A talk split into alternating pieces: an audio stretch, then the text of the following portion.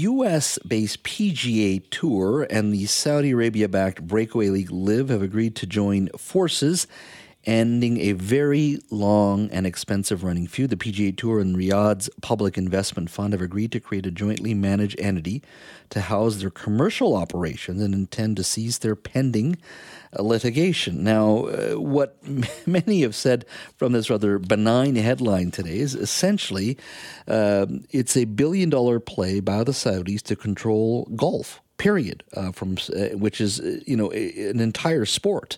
Uh, it is uh, shocking to some. Others have felt like this is where it's going to go inevitably, but just to think that um, a public fund run by a nation has bought a sport, golf. perhaps others see it differently. The gentleman that I wanted to speak today on this issue knows this issue very knows this issue very well. Is Blake Price? He's co-host of the Sekeres and Price Show at sekeresandprice.com. Blake, thank you for joining us. Anytime. How are you? Is this? Uh, I'm doing very well. Is this a, just a takeover of a sport at the end of the day by by a nation? Well, certainly the men's side, anyway. Um, the LPGA will remain its uh, its own entity, and uh, the Champions Tour as as well. So we'll that's a that's a little bit off, but it's not far off because men's golf is the biggest sector commercially of the sport, of course. So um, yeah, that's certainly what it feels like with uh, the European Tour, now called the DP World Tour, and the PGA Tour being involved in this. Uh, yeah, men's golf is essentially partially owned by the Saudis now. Um, now, for our audience, those that don't golf, uh, the the LIV Tour uh, launched, I think, it was a year ago in London, and it and it and it came in through lots of money at players, uh, and had a different format in regards to how it turned how its tournaments were run. Uh, most people thought it wouldn't last; it just had a lot of deep pocket owners, but nobody thought something like today, where, where there would be a merger. Nobody was expecting that. I don't think. No, not at all. I mean, it, it has not been a commercial success by any stretch of the imagination. The question was always just going to be how long are the Saudis okay losing money? And we knew it would be a long time. They have very deep pockets, so they were not never going to be in a hurry to shut things down here. They did this for a reason. Sports washing is a is a thing to try to uh, make uh, an entity, in this case, uh, an entire government, look better than it is. Um, they've got deeper pockets than we can possibly uh, imagine. Um, but it's not a it's not a commercially viable thing. I mean, they are on a, a network that we barely forgot uh, that we barely remembered existed in the the CW, which shows reruns of 90 shows for the most part. Um, they get very poor ratings there. Nobody could tell you the name of any of the teams that are involved. There's team as a team aspect to LIV Golf. They happen to have a handful, and quite literally a handful, of the very, very best golfers. So let's say five of the very best golfers on the planet that have carried this brand and have kept the pulse of it alive, at least in terms of uh, of attention. But the pulse of it commercially was always just going to be kept alive by the Saudis for as long as they wanted to, basically. Mm-hmm. Now, the PGA is a nonprofit organization. It says it'll sanction the events uh, and will have uh, will be governing the sport.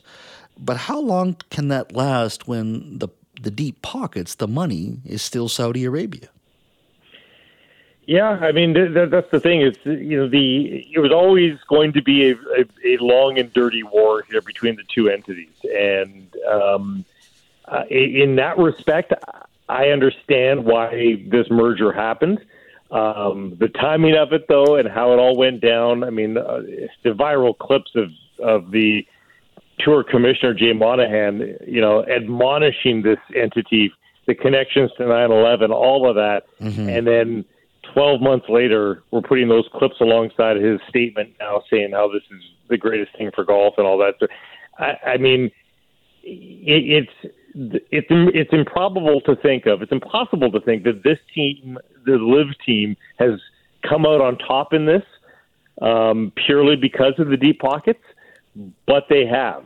Uh, despite the fact that PGA Tour had the moral high ground, had the strategic high ground, and had the players, uh, um, you know, on their side, it's it's it's unbelievable. It really is. I, I'm at a loss for words in a lot of ways because it's just impossible to think that this has happened. Uh, but it's sheer cowardice, and it's the sheer power of money. What does it mean for golf? Uh, I mean, you can say, look, this is a game played by very talented people, but uh, they're far removed from uh, the local golf course, people who love the sport. Uh, I mean, I was just at a golf course, and I don't golf, but I was at a golf course um, uh, this past weekend, packed, busy, people enjoying themselves, having a wonderful time. Uh, does this have any impact on golf itself at the local level, at the Canadian level? I mean, at the local level, probably not. Um, I mean, for the local golf fan, just the everyday golf fan, they're going to be happy that they can see all the best golfers in the world together in more than just a few tournaments, which was the case this year with the a lot of the grand, you know, the major tournaments um, excluding um, a number of the of the LIV golfers for uh, one reason or another. Uh, qualification points, long sorted uh, explanation I won't get into. So they're going to be happy that they can generally view the best golfers in one place rather than have two places. But again, they weren't really watching LIV golf to begin with.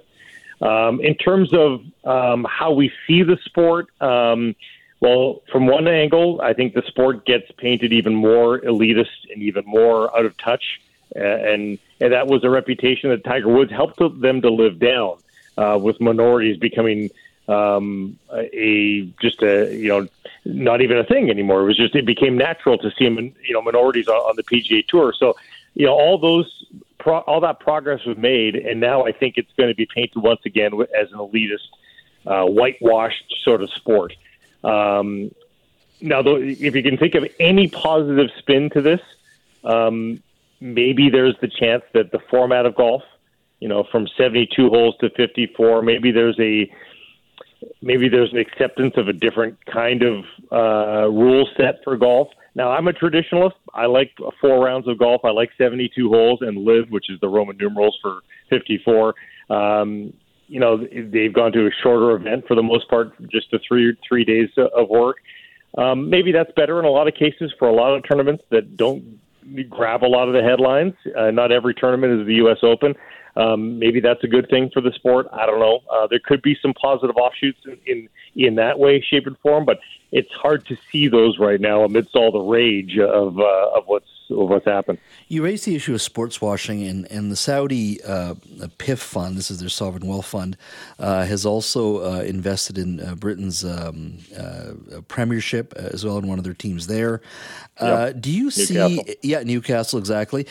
do you see perhaps Western leagues? Putting in some sort of you know proviso that that national sovereign wealth funds do not purchase, are allowing some regimes not to be able to bid on teams. Uh, I'm not sure how you would do that legally, but perhaps you can, because if it, it, I don't think it's going to end here. We've got other uh, Middle Eastern uh, uh, economies that are based on, on fossil fuels purchasing teams either in the, in mm-hmm. the French league and and, and, and the Premiership. Um, do you think this will lead to other leagues wanting to protect themselves from big dollars coming in from sovereign wealth funds? There, there's a lot of leagues that have in their in, in their I mean they're private leagues, so they they and they dole franchises. They're allowed to have rules. A lot of them have non-corporate ownership rules that it has to be families that that own them. Um, so. I, I mean, I think the language could be constructed in any given league to say, yes, we're not going to have um, sovereign wealth funds, you know, be a part of ownership groups. I think that's that's reasonable to expect. Now, whether or not they have the intestinal fortitude to pull that off when faced with the prospect of tens of billions of dollars, that's the bigger question to me. Is that everybody everybody has the moral high ground when nothing's at stake, but when billions of dollars are at stake, boy, does that moral high ground start to disappear awfully quick. So, um, saying it and doing it um, are two things entirely different. Once the the word billions gets thrown around, you know. yeah, that is that is uh, absolutely true. Blake, thanks for your time today. Anytime.